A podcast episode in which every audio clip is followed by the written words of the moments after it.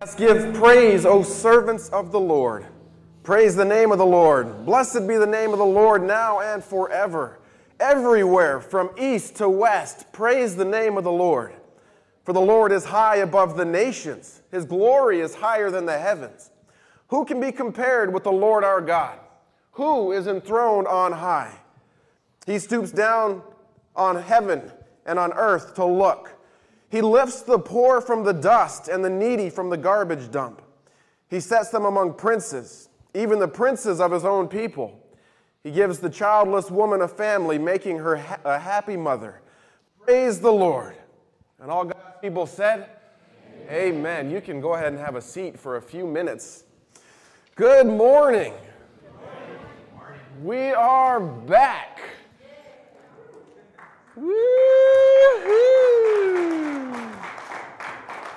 And for the most part, we are back in one piece. Um, some of us got back last night about 7 o'clock. Others drove through the night, arriving at 3.30, 4.30, depending on daylight savings time, just so they could be here this morning. Because we come back as missionaries, sent by you guys, back to report on what God did what God is doing and what we hope to see God do in the future. As the pastor, I want to thank you for covering our team in prayer. God heard your prayers and He answered. As a member of the team, I want to thank you for praying. I felt your prayers. Bless you. This last summer, I read a book titled The Genesee Diary which, as the title suggests, is a diary of Henri Nouwen's seven month stay at the Trappist monastery. I wasn't prepared for the impact it had on me. To me, journals or diaries are, are deeply personal. They're between God and the person who's writing them. So to read somebody else's journal was to look intimately into his soul, the things he went through, the joys, the trials, the laughter, and the pain. By reading his journal, I got to see, hear, and feel more of his heart than I would have been able to had I sat down in a lecture hall when he talked about his time there. I think by reading his journals, I got to understand more of his heart than had I just asked him, Hey, how was your time? I know this morning you guys are all wondering, How was your time in Mexico? And I want to answer. We want to answer. But better than me giving a quick overview, and even better than a few people from the team standing up and sharing about their experience, I want to give you a chance to read their journals. Over the week we were there, each night our team would gather together for team time. This was a time to reflect on the day, it was a time to pray together, a time to uh, be in the Word a little. We knew this week would be really impactful on us, and we knew once we came back that reality would knock us in the teeth. And eventually, even with the, the real possibility of the depth of impact God had on us, we knew there was potential for a slow fade of the things in our minds that we remembered. So we set aside time each night to, to journal in a little trip book. This morning, you get to hear us read our journals. Each person is going to come up, minus the kids, no pressure on them.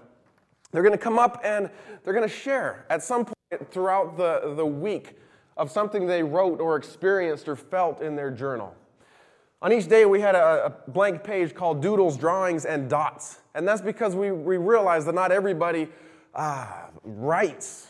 Some people draw, some people write poetry, some people stare at a blank page and have mental pictures come through. So, not everybody will share directly word for word from their journal. I'm giving them permission if they want to elaborate more on what they read. I'm also giving them permission to not elaborate. You see, some of the things on this trip, some of the weight may still be heavy upon them, and to force into words the, the significance of what God did in them in front of a group this early would not do justice to what happened on the trip. In fact, you'll be hearing more from one particular member next week. If you want to ask them how their trip was, beyond what you hear them say up here, don't just corner them in the foyer and say, How was your trip? Invite them over. A cup of coffee, some juice, some cake and cookies. Invite them into your home, your life, and then ask them, because then you'll get to hear more of their heart and they'll let you even deeper into their lives. Sound good? You guys are in for a treat this morning hearing from the team. I want to pray. We're going to worship in song for a bit, and then we'll share throughout. Let's pray. Heavenly Father, thank you so much that you heard and answered the prayers of this, of this group, of this church. I thank you for the experience we had down in Mexico and for the way each and every person, even here sitting throughout the week, was with us. God, as we report back this morning, we want all glory and honor and praise and adoration to go to you. We recognize this was your doing. We were mere vessels of what you wanted to see done. So we ask your, your hand of courage on the people who come up and share. We ask that their ears and eyes would be open. And we ask the same for those sitting listening this morning. May we see what you did and will do. We pray this in Jesus' name. Amen. Father, you are truly great. And it's the least that you deserve for us to stand here and sing your praises this morning. So, Father, our prayer this morning is that no matter what we do, say or think, Lord, that you would be right there in front of us, guiding us and directing us.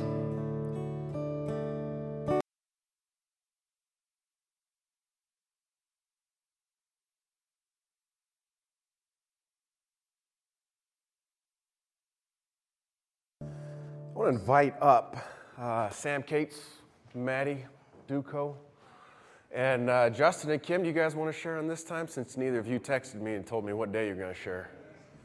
All right, there we go. Pull up a stool, make yourself comfortable.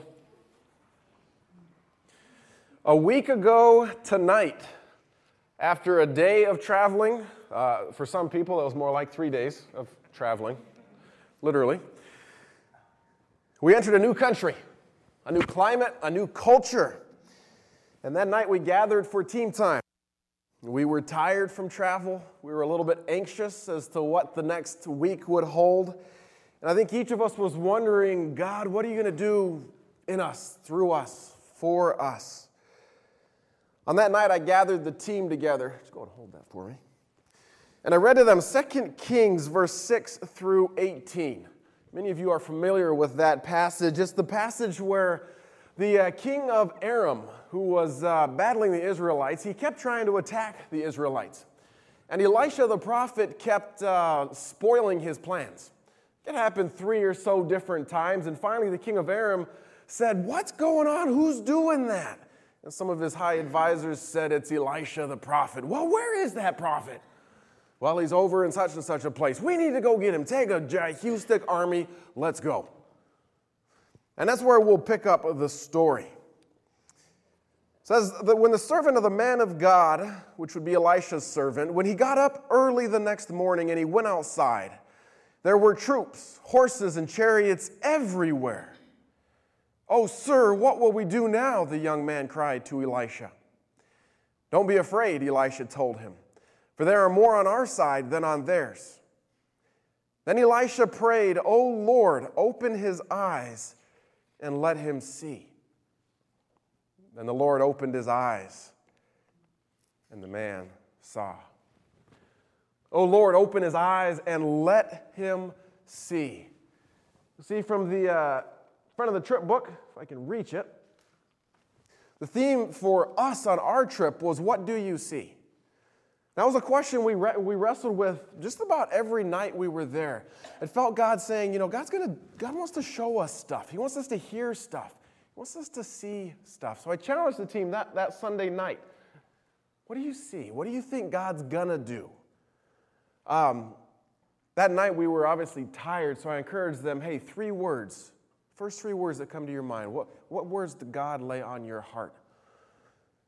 Do you guys want to share your three words? No? Okay, I will.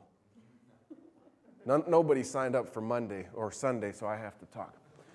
Uh, that night I wrote down three different words humanity, nurture, and peace.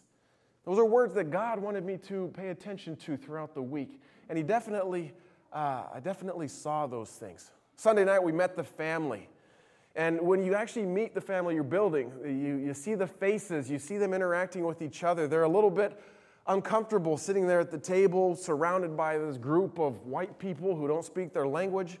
They're talking back and forth with their translator. Yet you realize this is not just some poverty stricken group, these are people, just like me, just like you. And God showed me that humanity throughout the week. Uh, nurture and peace. If you want to know why God had me write those down, you can ask me later. Another night passed and morning came. How's that for beginning of the Bible?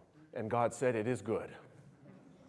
Monday, after a day of work, after a day of ministry, we were still thinking through, still praying through 2 Kings 6:17, where Elisha prayed, God open their eyes so they could see. And we asked these questions of the team. What do you see today? What did you hear? What did you feel? What's the Lord trying to show you in these things? After that first day of ministry, after jumping into the deep end of poverty, what people will share this morning gives you a window into their souls. I noticed none of you brought your trip books, so they're going from memory. You can grab it. You want to read directly from it? You don't have to. You'll have to invite Kim into, her, into your life. Sam, talk to us about what you want to share. What, what took place Monday that that really struck you? Turn it on. I don't, I don't need this. Oh, yeah, you do. You do because we're recording it, and the people who Oh. listen worldwide want to hear it. You got to talk with it right here, Well, um, even further up. is this close enough? There you go. Okay. Um,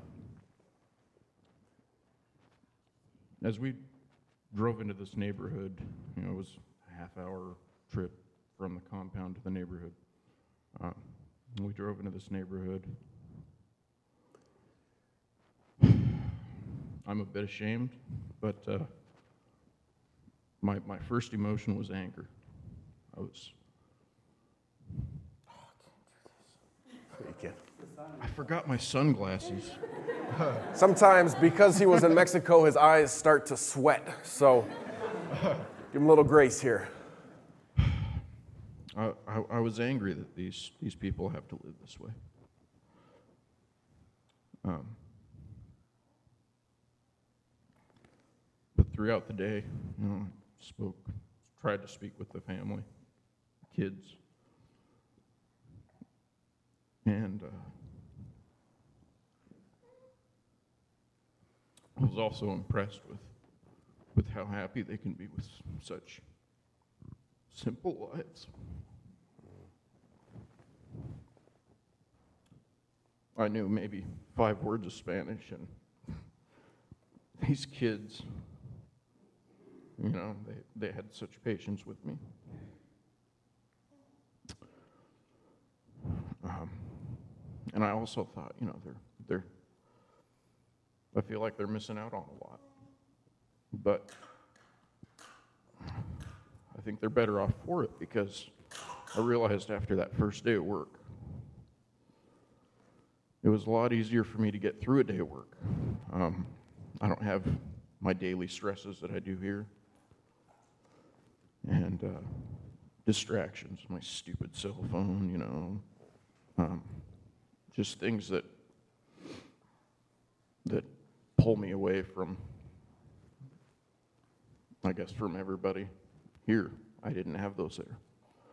And so I was, in a sense, forced to socialize with people, and, and uh, I really enjoyed it. You did a fantastic job doing that too. Uh, I don't know if I'll tell stories about every person, but there was a day that Sam's not a small guy. Um, and you see this Sam come tearing around the corner of a house, ducking under the clothesline that we built. And he just kind of leans against the house, and a few seconds later, like four or five little Mexican girls come running by, screaming, laughing, and he jumps out and scares them, and he did a fantastic job interacting with them. I encourage you guys, grab Sam. Uh, maybe when his eyes won't sweat as much, and uh, talk to him. Maddie, For those that don't know, Maddie is extremely deep. There is a profoundness in her. Um, and her eyes are already sweating. So, Maddie, talk to us about talk to us about Monday. What what struck you? You got to go all the way up.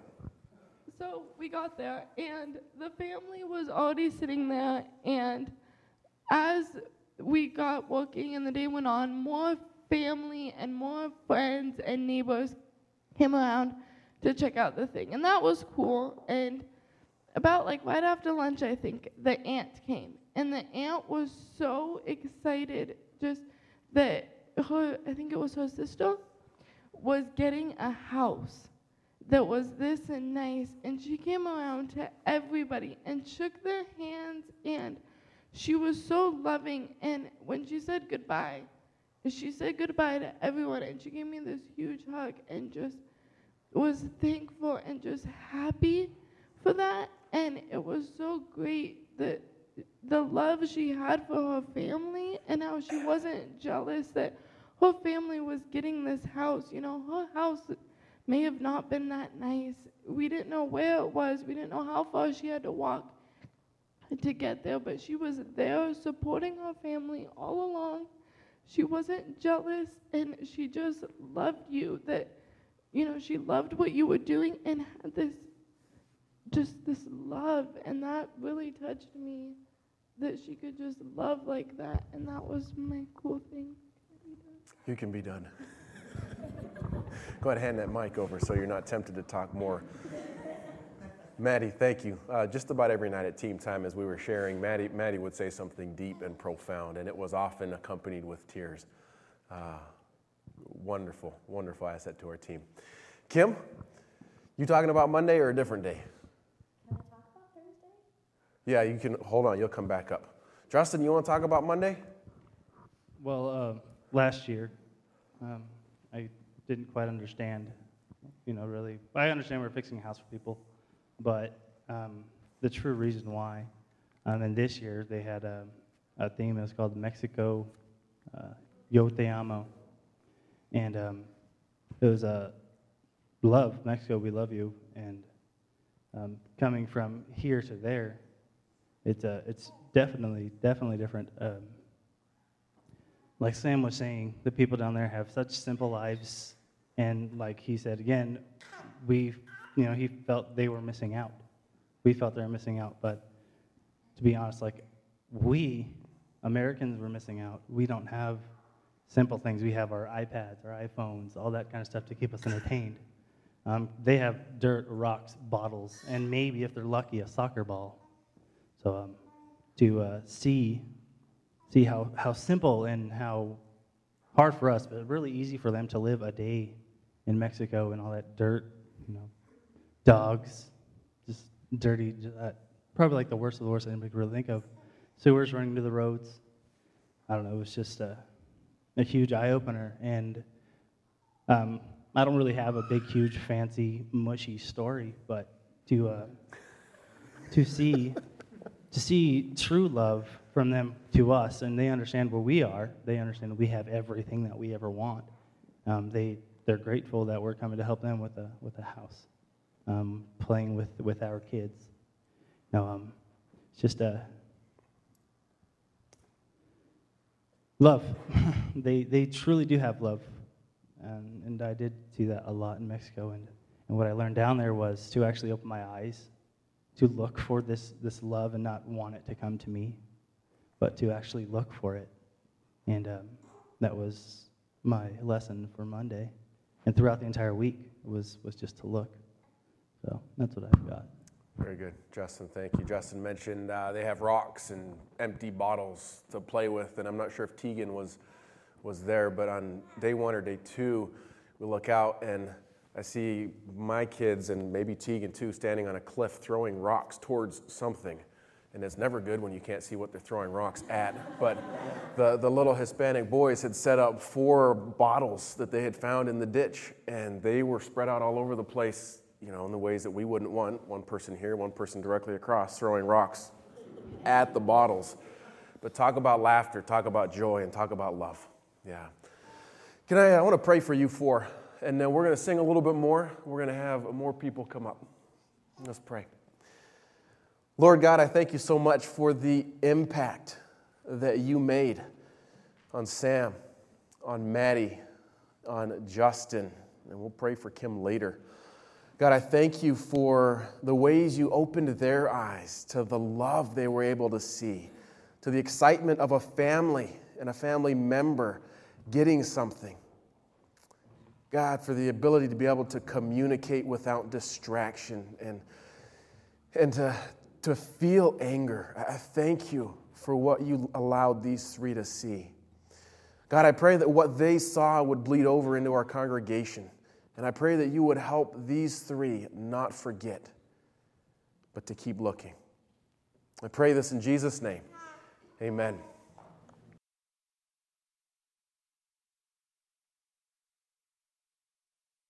I'm invite up Jeff Cates, Jerry Duco, and Courtney Duco.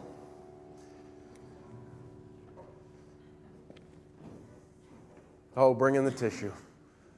I'll let you talk first. How's that? Ready? Go. Just kidding. Just kidding. Where is Jeff?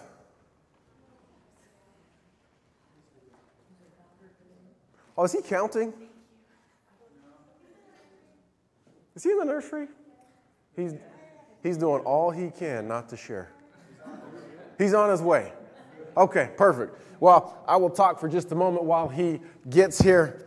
Tuesday evening, as a group, we read the story of Balaam and Balaam's talking donkey. Most of you know this story. It's the story of a prophet who uh, was going to, on his way to. Jeff Cates, come on up here.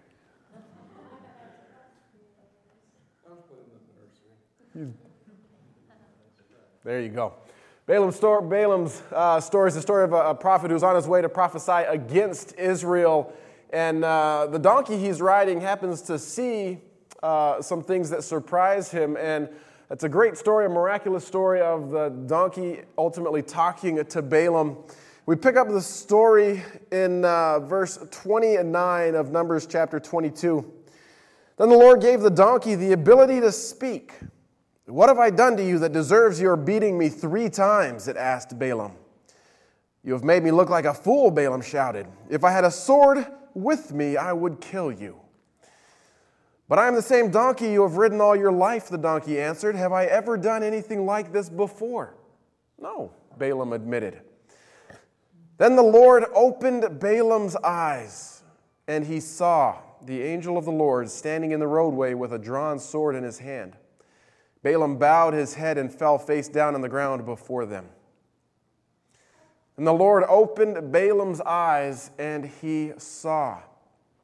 Since we've been praying for God to open our eyes, I really wanted to think about Tuesday night what it would take for God to open our eyes. You know, would it take a miracle, like a talking donkey?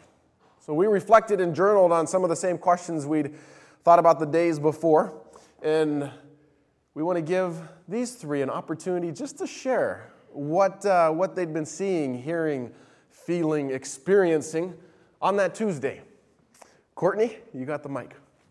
Every day, my connection to the family came through Mackenzie. They were always eager to hold her, and all the little kids wanted to make her laugh and let her walk around. And on Tuesday, I was in the house, and I look out, and this little girl, Cindy, had become like Mackenzie's mother of, on the site, and always carrying her around. And I look out, Mackenzie's asleep, and Cindy's just waiting waiting for her to wake up. Just looking in and finally she's awake and the beam in her eyes is just like just this love of this little girl's awake. And cindy didn't know mackenzie. She was just a little girl herself. And it showed me that there didn't need that there's no border there's no barriers between us and them. And there was the innocence in the little children that could be to, that that there, there was the innocence between the two cultures and the two religions and or not the religions but the two cultures and just the love that the family showed towards Mackenzie without knowing. And I feel like sometimes that we have a hard time I have a hard time loving without knowing, but they didn't experience that at all. So. Mm, fantastic. And Courtney learned that Mackenzie cries in Spanish. so you guys figure that one out. Let's go. Jerry. As um, me, I don't know, I'm a quiet person, but my family is so very important to me. My girls um, accepted RJ, and now I have Mackenzie. And going down on this trip was something huge for me. And I think one of the things that I realized most about this trip is here I'm going down to build these people a house. That's not what I did. The, love, the what changed in my heart was knowing that my family isn't just the four or five people that I live with. My the family is the family that we built this house for, and those and the people that I went down on the trip with. I mean, we had an awesome time and had connected with every one of them, and it was so awesome. And James asked us to write um, or to doodle, and this is what I doodled.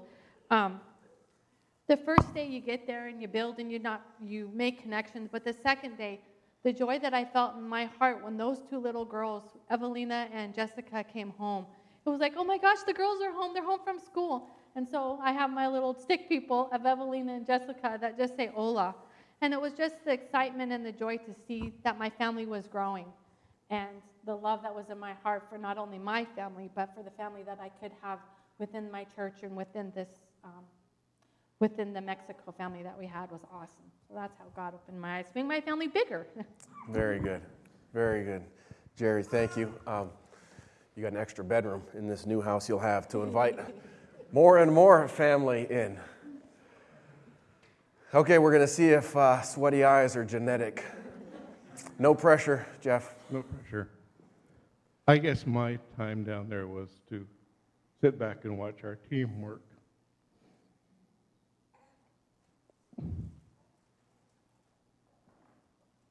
Promised myself I wouldn't do this. Anyhow, watching our team work together, take this family and play with them. It wasn't just work, it was play. And to watch our team grow, that was my trip. Jeff, thank you.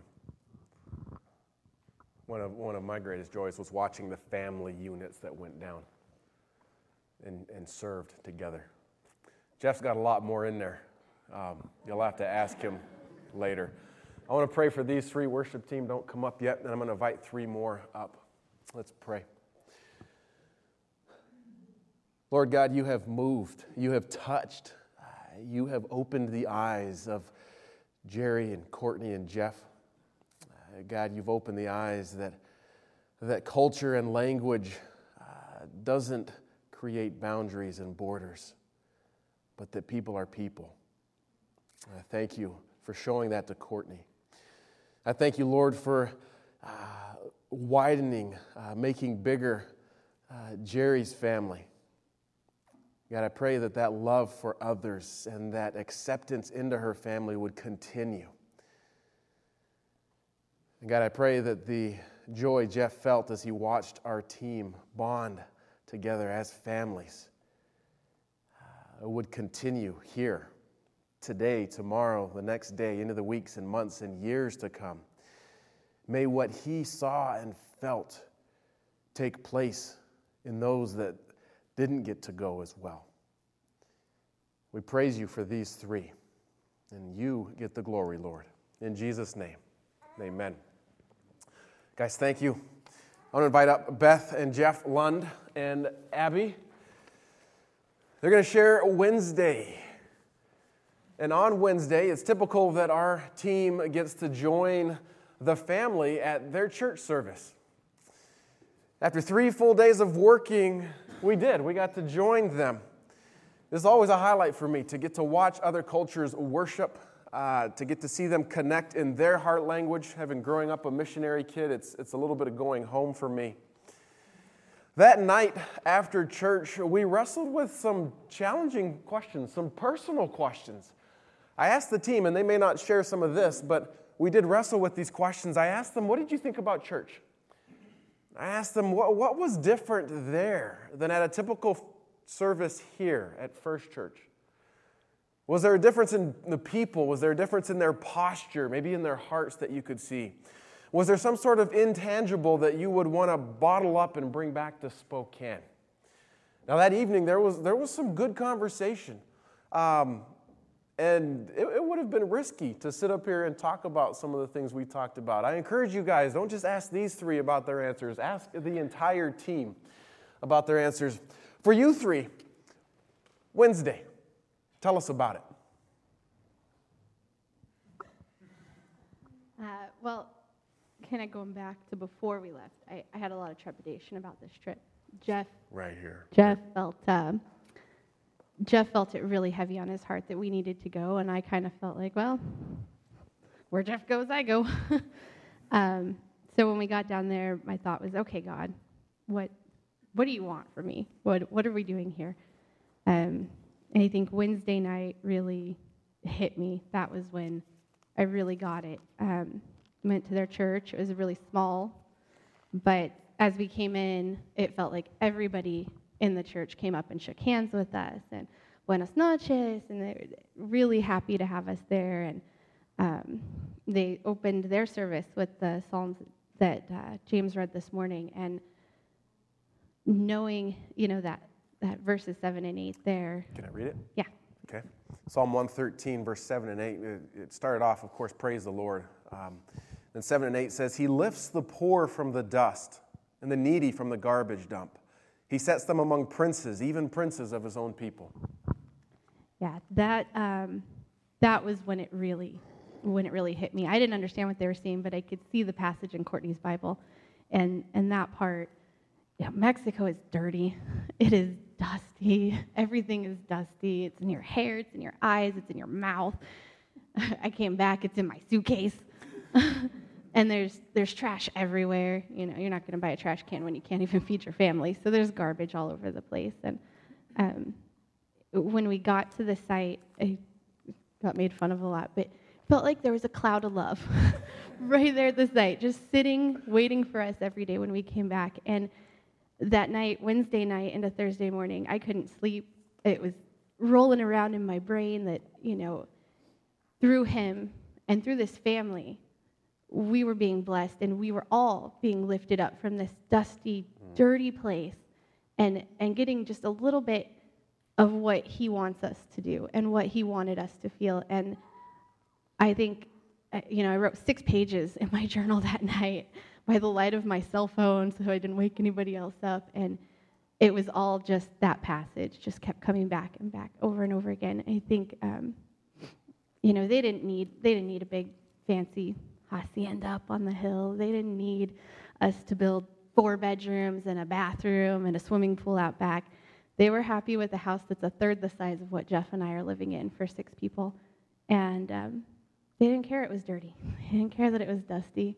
They had each other, and and they knew that one day, through their love and through what they had going on, we were all going to be lifted up, and that just I cried. I cried all night while I wrote. I cried when I woke up. I had tears and dust dried to my face. So that was my my Very good. moment. Thank you. Thank you. Yeah, Cloud of Happiness. Her nickname was CeeLo on the trip with the cloud. I have nicknames for everybody, so if you want to know them, you can come find me. And I did figure out everybody's, by the way. I was still figuring them out last night. Um, so this is my third trip down with Yugo, and each time God reveals something a little bit different for, to me. And when you get to the end of a trip like this after leading it, you're like, why do we do this? Because planning the fiesta and all those things, it gets, it's hard. It's, it's a lot of work and it takes a lot of time and um, people don't always catch the vision of it until after they come back from the trip, and so they don't understand the importance of it. And it's, it's hard being the leader. Um, and every time I go down, I'm like, this is why we do it. And I, this year, God kind of really spoke two things to me. Um, a lot of people question is this mission trip in a box experience really valid? Um, you go down, I mean, it's very structured what we do down there. We build a house in four days. We know exactly what we're supposed to do every single day of the trip. Um, and so people question, eh, you're not authentic. You don't get to build relationships with the people that are lasting, especially like um, a lot of people in my life who are missionaries, like long-term missionaries. They don't, they kind of, I don't know, look down on mission and box experiences. But um, at church on Wednesday, I realized this is very effective. Um, Angel, Angel was the pastor of this church, and he was probably what 50. He was 48. Oh, 48. I spoke Spanish to ask him that. Yeah, I'm sure you did. We drew in the dirt. So he was close to 50 years old, um, short little man, very, very sweet demeanor. Yeah, stout. and he was on the roof working with us every single day. Um, talk about a pastor that gets into your, the, his congregation's life. He knew them very well and he cared. And um, when we were at church that night, um, Roberto, who many of you have met when he came here, he was our translator for church that evening. And um, Roberto and us have become really good friends. And I sat next to him and for a part of it, and I said, "Have you been to this church before?" And he said, "Actually, yeah. This is my fifth time at this church." And that made me start thinking, this is a congregation of about 50-ish people, which means five houses, five families have been built a house in that church. And you know that the pastor has been to every single one of those homes. That's 10% of their church, where they have had their pastor intentionally building into them and um, had, a, had a partnership with Yugo. And that means that Yugo comes back, and people like us come back to that church. And that makes a difference. When you get to work with somebody one on one intentionally for a week, you get to know them. Um, and they know that they can go down to the church and ask for help. They can, they can share a joy with their pastor or with other members of their church. Um, and that was very, very, very significant to me. And the second thing was just our time with the national Yugo workers like Roberto and Rodolfo. This is, Rodolfo is the third year in a row that he's been our um, foreman and there's been a huge change in him over the last three years. He, um, first year that just my family went down, he had an iPod in his ears almost the entire day. He was, this was just a job for him, get the work done, the end. Didn't really interact with very many of us, etc. Um, got to know a little bit of his past. He had, um, he and his girlfriend had had a baby and they were, had been in the Catholic Church and they were completely shunned, and so he had wanted nothing to do with the church. He got this job because his dad was a mechanic for Yugo and said, Hey, they could use you. You're a hardworking young man. They could use your back. So why don't you come alongside? So he needed work, so he did. And then last year, he started off with the iPod, but he quickly lost it, probably because of um, his relationship with Scott that he built and um, others. And it, it was a, a friendship started, or, a relationship, I guess, started. And um, last year, many of you don't know this, but Scott and Courtney ended up going with Rodolfo after work, I guess, one night. And he has three kids, and um, just took him to Home Depot and said, "Hey, is there anything that would that you could use, and he really wanted to build a playhouse for his girls. And um, so they got him some wood, and they just formed a real good um, relationship. And then this year we came back and we found out Rudy, we call him Rudy, was our foreman again, and we were very excited. And um, Scott found out that he had moved. And he, you know, you you buy things for people and you wonder, eh, do they keep it? Is it beneficial? You know, did they really use it for that? Um, and we found out he moved, and we're like, oh, well, maybe he didn't. I don't know. So this time, Rudy, we found out he had totally bought into the mission of Yugo. And God is changing that man's heart. We don't know still where he's at in his faith, but he was in, the one initiating we need to pray before a work site, before we started the day's work. Um, there, was, there was no iPod, period, on him this year. Um, or it wasn't an iPod, it was an MP3 player.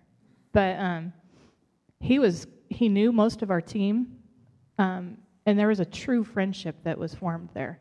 His, they moved closer to the Yugo compound. His wife is now uh, one of the people who serves food in the morning, and she has friends there. They've bought into this mission. Um, and uh, he told us kind of where he lived, and he pointed it out to Scott, and he said, There's the, doll- the playhouse. And he said, That thing was hard to move. but just showing that that was still very meaningful to him that he brought it up.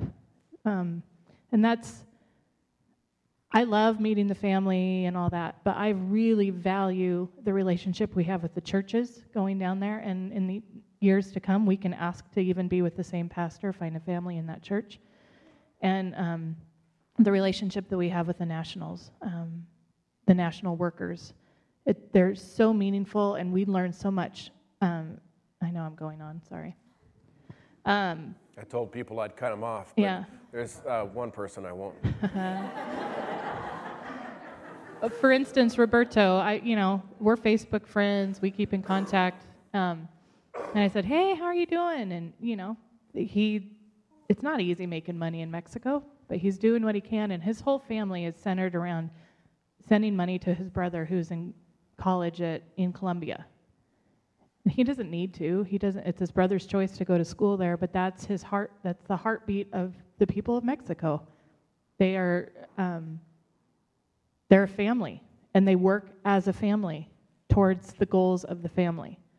And that was very, very significant to me, and to encourage him in that, and to be able to have that. And then he asking, "How's our church doing? How you know what what's going on in the ministry of your church?"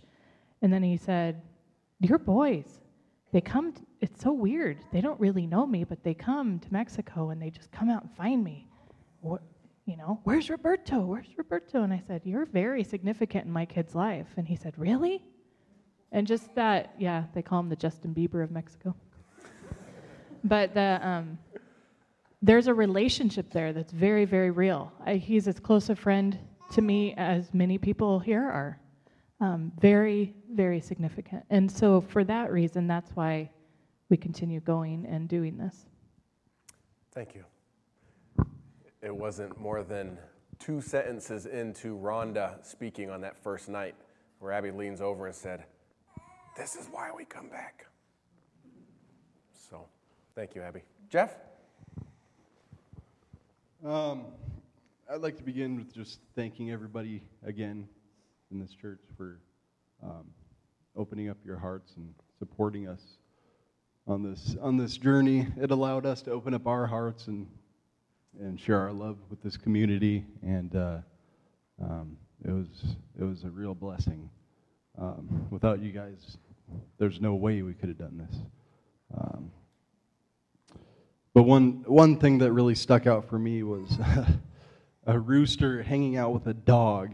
I mean, they were just like best friends, just hanging out together, and that was that was kind of like us. I mean, you know what? I don't know if we're roosters or dogs, but we went into this culture that we've I've never been a part of before. Um, but when we went to the church, I mean, that was really special. I mean, that you, it doesn't matter what language you speak or where you come from. I mean, everybody's the the presence of God was just so great that you could you could just completely understand everything. You could you could understand everybody's hearts, and that's that's that's what truly mattered. And um, I got up in front of everybody and kind of shared about like what I was seeing on this trip and what I was feeling, and I kind of froze at times because I was just in complete awe of the way that they pull together and they they just embrace their family so greatly. And with what little they have they just have love. And and that's that's just all that matters. Um, it was just it was just really good. It was, it was a real life-changing experience for me especially the kids. I mean the kids are just they're running around like crazy. They're happy as can be. And they're not missing anything. They don't care about the dirt. You know, I didn't even care about the dirt. I love dirt. I miss playing in dirt hills when I was a kid, and they just, it, I mean, words just can't describe it. I just, if anybody ever feels like God is tugging you to do something like this, um, you know, just, just come talk with us and we'll, we'll tell you how to, you know, different steps you can take to get there because this was a long process for us to, to get to that point. But if you ever feel that, that pulling, just I encourage everybody just, just go for it. I mean, God will make it happen. And it, it's one of those things where you just got to be there and experience it firsthand. And uh, I know we can, we can describe all the little details about it all day long, but until you actually do something like that and, and just feel your heart completely open with another culture, it's, I mean, it's, just, it's amazing what it can do. Um, I guess that's about all I got. That's good. Um, yeah. It's good stuff. Jeff says it's life changing. Definitely was. Invite him into your life. Let him tell you more about it. I want to pray for these three. Worship team will come forward. We'll sing a few more songs and then have one more round of mission trip reports. This is fun, yes? Yes. Yes. This is fun, yes? Yes. Let's pray. God, what a joy it is to hear from, uh, from Beth, from Jeff, from Abby. God, to hear what you spoke to them, what you said to them, what they saw. God, I pray that what they shared would be inscribed in our hearts as well as a church. I thank you, Lord, for the relationships we have with a, a, church in Mexico, with a missions organization in Mexico, for the ongoing relationships we've continued to build. Father, grow those. Uh, God, I thank you for the life changing experience this was for Jeff, uh, running around with the kids and seeing love and being able to share in front of the church in Mexico. Way you opened Beth's eyes to Scripture and to the meaning and passion that can be in it through another people group. Uh, God, help us all to see these things. May we continue to worship well this morning and, and continue to praise you. We pray in Jesus' name. Amen.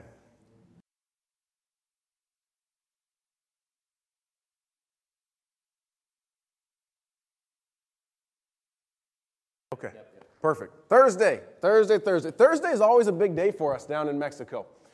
We get to dedicate the house, uh, we get to give the keys over. Um, it's very easy to see God's hand moving. It's very easy to hear the voice of God on Thursday. In our team time that night, we looked briefly at uh, Samuel's call from God. You guys are familiar with that story. Different times, God calls the little boy Samuel. Samuel each time goes and asks Eli, Yes, did you call? And Eli says, No, it wasn't. Back to bed. And finally, in the third time, Eli realizes, Wait, this must be something from God. You know, tell God you're listening. So on that night, uh, we looked at that story, and the key verse out of that was really Samuel's response. 1 Samuel chapter 3, verse 10 says, And the Lord came and called as before, Samuel, Samuel. Samuel replied, Speak, Lord, your servant is listening. We had spent the week praying that God would open our eyes and open our ears, and we've been asking Him to show us what He wanted us to see. We recognized Thursday that we had a responsibility. Now, like Samuel, we recognized God calling, and we were telling Him we're ready to listen. So on Thursday, we asked similar questions to what we had asked the rest of the week. What did you see, hear, and feel? And uh, whether or not they answer that this morning, they get to share with you what they experienced on Thursday. Kim? So, what I was hoping to see the most is that I didn't have to know their language to understand what they're saying or what they wanted or anything. And Thursday, I cut the mother's hair. Um, she had wanted it cut all week, and Wednesday, she had told us mañana, which is tomorrow. And so I was kind of, I started combing through her hair and stuff, um, and I was kind of waiting so I could have Rudy come over and translate for us. And um, he was working on stuff in the house and everything. So I was like, okay, well, I'll just try and figure it out myself.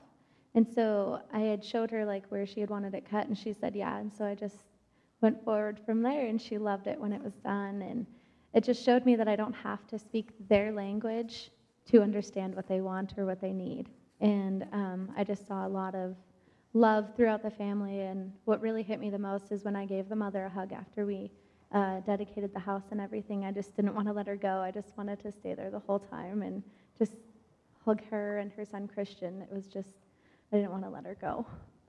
Talk about risky, cutting somebody else's hair without knowing exactly if what they're saying means short or long or what. But I was on a ladder afterwards. I don't know if I told this to you, but I saw uh, the wife and the husband kind of talking off to the side. And uh, the husband was running his fingers through her hair with this big smile. so apparently she cut it in the right length. Well done. RJ, talk to us about Thursday. So there was a kid there about my age. Um, his name is Ricardo. Um, he started helping us out on Monday. He put together the siding. I helped him with that. He put together pretty much the framing of the roof and stuff like that. Um, I found out that he had a Yugo house that was built for him in the past. Um, he said that at the dedication of the handing of the keys and everything, um, where he wanted to repay a favor and wanted to keep spreading the wealth and helping everyone else out because he got a gift. Um, but beginning of the day on Thursday, I kind of we got there a little bit late. We had to stop by the store. Um, I just kind of s- stepped aside. There's kind of like a little hill um, above the house where you can kind of just look over the whole valley, the house itself, and everything. And I grabbed Mackenzie and I was taking pictures of anything, like the house itself, anybody in general, of the family, of the houses above where I was standing, the below. And then Ricardo comes up to me and he's like, Here, come up with me to meet my family. Um, he has a one one year old little girl and everything, and we ended up taking some pictures. I got a picture of his family, a picture of him holding Mackenzie. Um, and it was it was awesome because it was like two families coming together and making like a friendship of something where I could barely understand what he's saying. He would say something and I'd be like, um, maybe, I don't know, see? um, and stuff, which is really, really neat. And later in the day, he says something, I can't remember the saying, or, but we got Rudy over to translate for us, and he's like, can I have Mackenzie? I was like, uh, no. but that was the thing, though. Er, my daughter touched so many people that, like, their hearts directly. Um, their mother, every day, like, she wanted to see Mackenzie. She would hold Mackenzie for us. Uh, Sydney, the little girl that was pretty much her babysitter. I even made jokes like, Sydney's coming home with us. We're, she's our full time babysitter now. And she was only, what, 11 or 12 years old, and she already knew exactly what to do, which was awesome. Yeah, right there. And so, I mean, every single one of those kids helped her. Um, and then Ricardo and I, Scott got to work with him a lot on Thursday. He'll probably talk about it. Um, but I felt we joined a, we got a relationship out of there with just maybe communicating through a couple words and everything and stuff like that. So. Don't you send it down this way? We're going to have Ken talk because what he's going to talk about also happened on Thursday, and we'll let you finish, Scott. Um, uh, one of the days, I think it was Monday, maybe Tuesday, I looked up and saw RJ talking to Ricardo, and there was uh, Mackenzie, and our, uh, Ricardo was sitting there dancing with Mackenzie, and RJ was trying to dance next to him. Ken, uh, Thursday, we had a, we came back from the day. We had a, good um, we had chapel every night with all the teams that were there. We got to watch a video of uh, of the highlights each day. And uh, Thursday was impactful. Ken's not going to share much because Ken's going to sit down and we're going to have more of a conversation with you guys next week with Ken. But tell us what you got there, Ken. Um, well, this paper in front of me says, I commit to a Wait, life. Hold on. You can't just read it like that. Are you going to explain it after? Okay. Okay. So you got the right here. You got a system. I'm sorry. Right there, so that people can hear you. She can't hear you. I commit to a life of love, selfless, Christ centered, sacrificial love. I commit to love the broken, lost, poor, hungry, and forgotten, so that Mexico will know, so that my hometown will know, so that the world will know what love of Jesus looks like. Um, that was a promise I made on Thursday night after our service that I signed piece of paper, put it up on a board, and says that I would come home and share the love between everybody that I know that's either broken, poor, or just doesn't know Jesus. That I would share Jesus with them and the love that He has. That's a big step. We're going to hear more about Ken and the impact this trip had on him. Next week, we'll even show you a great picture of uh, something. Scott, tell us about Thursday. Check, check.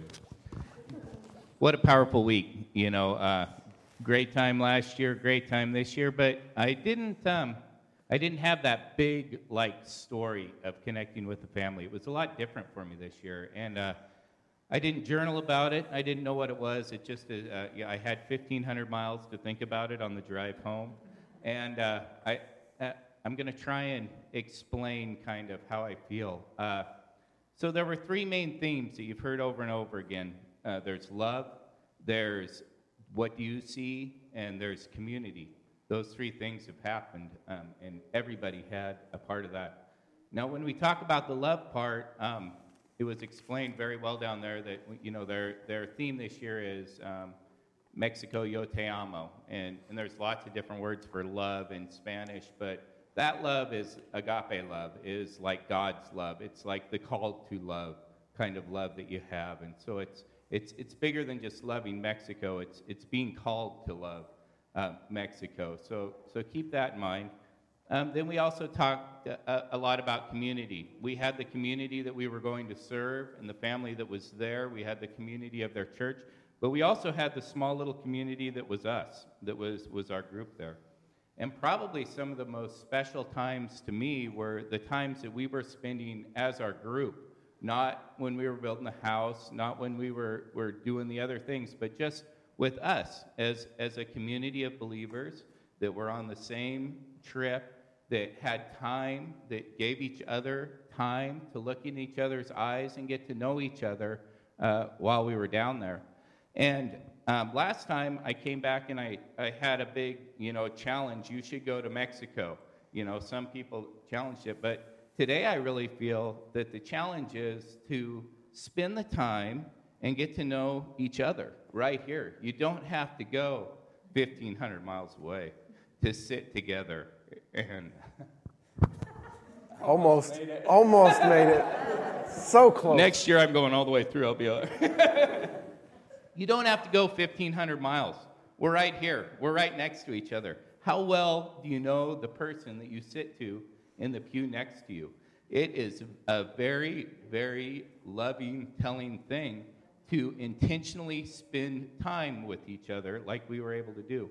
You know, we got away from our distractions. We didn't we weren't worried about, you know, everything else that was going on and we looked each other in the eye and we got to know each other. And that is part of the agape love. That's a, a love that is easy to do. It just takes time and it just takes a commitment to do that. And uh, so that's my challenge, I think, that I'm going to challenge myself with, and my challenge out to you as well, is to get to know that person that you sit next to on Sunday. You know, spend more time than Sunday or, you know, Wednesday, Awana, or any of that. Spend personal time one on one or in a group, and, and, you know, and it's, it's powerful. It'll change your life. That's all I got. Scott, thank you. I want to pray for you for. Uh, we're going to show just one day of video, um, kind of whet your appetite. We'll show day one, and uh, then we'll close with a little time of community pray, praying and uh, the doxology. Let me pray. Father, thank you so much that you first demonstrated your agape love to us uh, by seeking us out, uh, by doing whatever it took to make sure we could have that relationship with you. Uh, God, as Scott has shared, what, what a great challenge uh, for us to have that agape love for each other. God, I pray that you will continue to push us and nudge us in that. God, I pray as RJ talked about the relationships that were built down in Mexico, that we would have those here as well, not just with those that sit next to us, but with our neighbor, uh, with the person across the street, with the person who sits next to us at work. God, form relationships that are meaningful. And God, as Kim prayed, as she, as she talked about, maybe there's differences between us and those other people. Help us to realize that those differences do not need to keep us separate. Uh, God, we look forward to what you are doing in Ken's life. We look forward to hearing more about that. God, we thank you again for what you have done in this team and in this church through this trip. Uh, may this not just be one week where we, where, we, where we work and serve and celebrate, but may this become a, a life pattern for us. Uh, we pray this in Jesus' name. Amen. Five houses, four days, 65 different people, uh, four other churches in our conference, and we got to be a small part of what God is doing in His kingdom.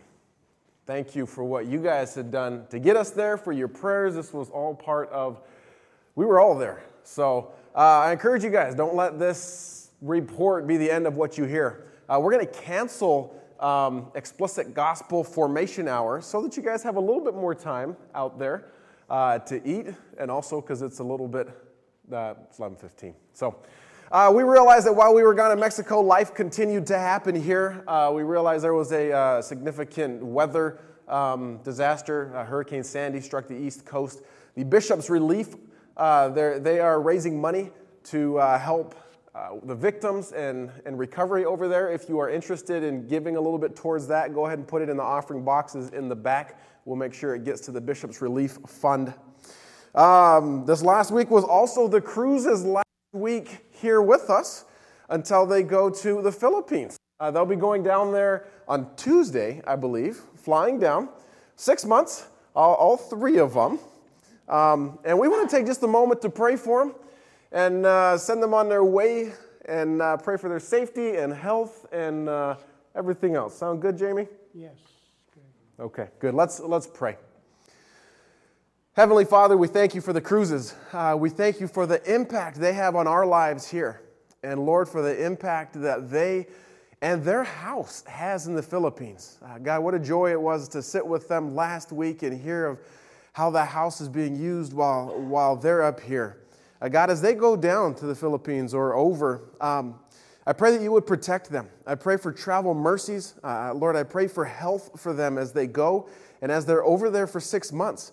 Uh, God, refresh them, rejuvenate them, and may they, may they just be a light to their family members and to the community that their house is in. Uh, God, bring them back to us safely in six months. Uh, keep them on our minds and hearts so that we can lift them up in prayer, and we pray the same thing with us for them. Uh, God, thank you for them. In Jesus' name, amen. So, blessings on your travel. Uh, yesterday, one other thing that took place while we were gone, Elena's grandfather went home to be with the Lord. Um, we want to pray for them, for the family. He was a strong believer. Uh, what, a, what a time of joy and grieving. So let's pray for Elena and their family as they both celebrate and uh, send Grandpa home. Lord God, it is uh, it's bittersweet to say goodbye to a, to a loved one. And God, we, we thank you so much for Elena's grandpa, the life that he lived, the love that he had for you, the impact he had on so many different lives. Uh, God, we, we, we thank you that they can celebrate his life this week. God, we thank you for the way he held on, uh, even having breakfast with grandma um, and, and, sending, her, uh, sending her home before going home to be with you. God, we pray that you would comfort Elena and Nathan, the girls. We pray that you would comfort the entire family as they, uh, as they plan the memorial, as they, as they participate in that. We pray for travel mercies for them too as they go back and forth to Portland and with the rest of the family. Uh, God, hold them firmly in your grip in this time. Uh, we pray for your grace and mercy for them. In Jesus' name, amen. All right, let's sing the doxology together to close. Praise God from whom all blessings flow.